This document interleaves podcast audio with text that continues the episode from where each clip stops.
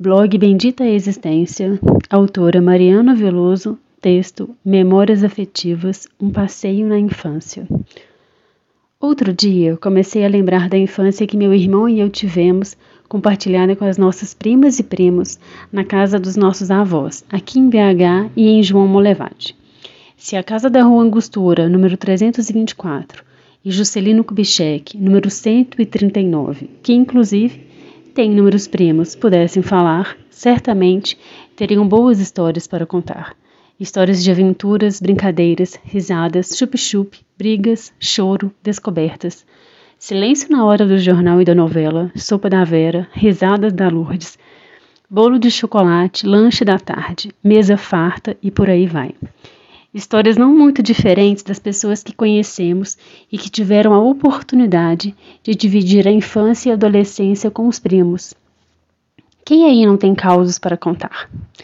Que saudade pungente que me deu, dessas que quando a gente fecha o olho, consegue ver a vovó sentada na vendo TV, bordando ou tricotando, e pode observar de longe o vovô já deitado de pijama, mesmo sendo de dia, mas o peso das dores o limitavam.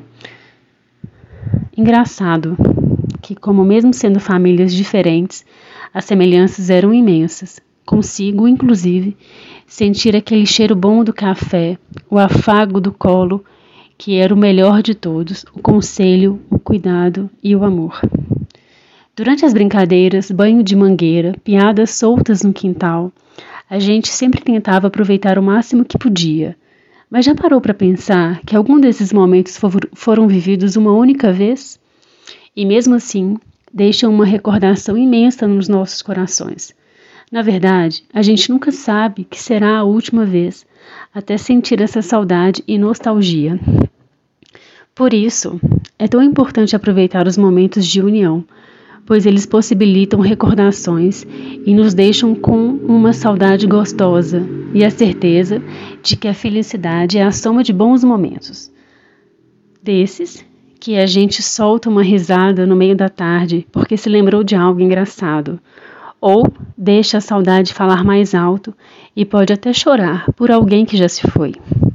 O bom é que alguns desses momentos temos o bom é que algum desses momentos temos fotos ou vídeos que nos dão a oportunidade de revisitar o passado e recordar com carinho tudo aquilo que foi especial.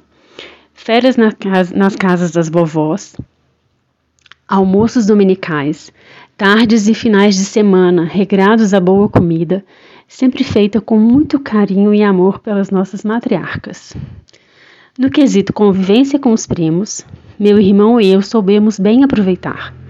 Temos muito o que contar e hoje em dia, quando temos a oportunidade rara de nos reunir, algumas lembranças vêm em mente de forma imediata.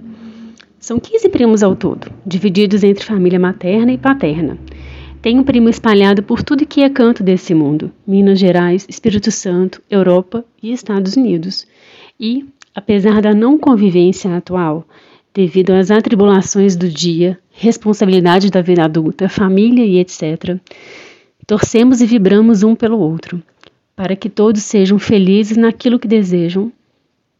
Tenho também, infelizmente, uma prima muito querida que já não está mais entre nós. Sua saudade é presença constante. Hoje em dia, a grande maioria já está estudando, fazendo estágio, trabalhando no que gosta, já é casado, é pai, é mãe, ou vai ser logo logo.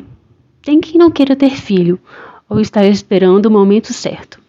O fato é que cada um está seguindo o próprio caminho e fazendo o melhor que pode para alcançar seus objetivos e sonhos. Tenho certeza de que nossos avós, de onde estiverem, nos abençoam, nos benzem e estão felizes pelo legado que deixaram. Minhas queridas e meus queridos, desejo que cada um de vocês possa cada vez mais caminhar na trilha que faz o coração pulsar. Sonhos realizados, projetos alcançados. Que seus caminhos sejam tecidos pelos mesmos fios e pelas mesmas mãos que os seus sonhos. Sejam felizes, se amem, compreendem os seus processos e aceitem com amor as, as vicissitudes da vida. Elas vêm para nos ensinar. Desejo tudo que há de melhor sempre, com todo o meu coração. Carinhosamente, Mari Nana.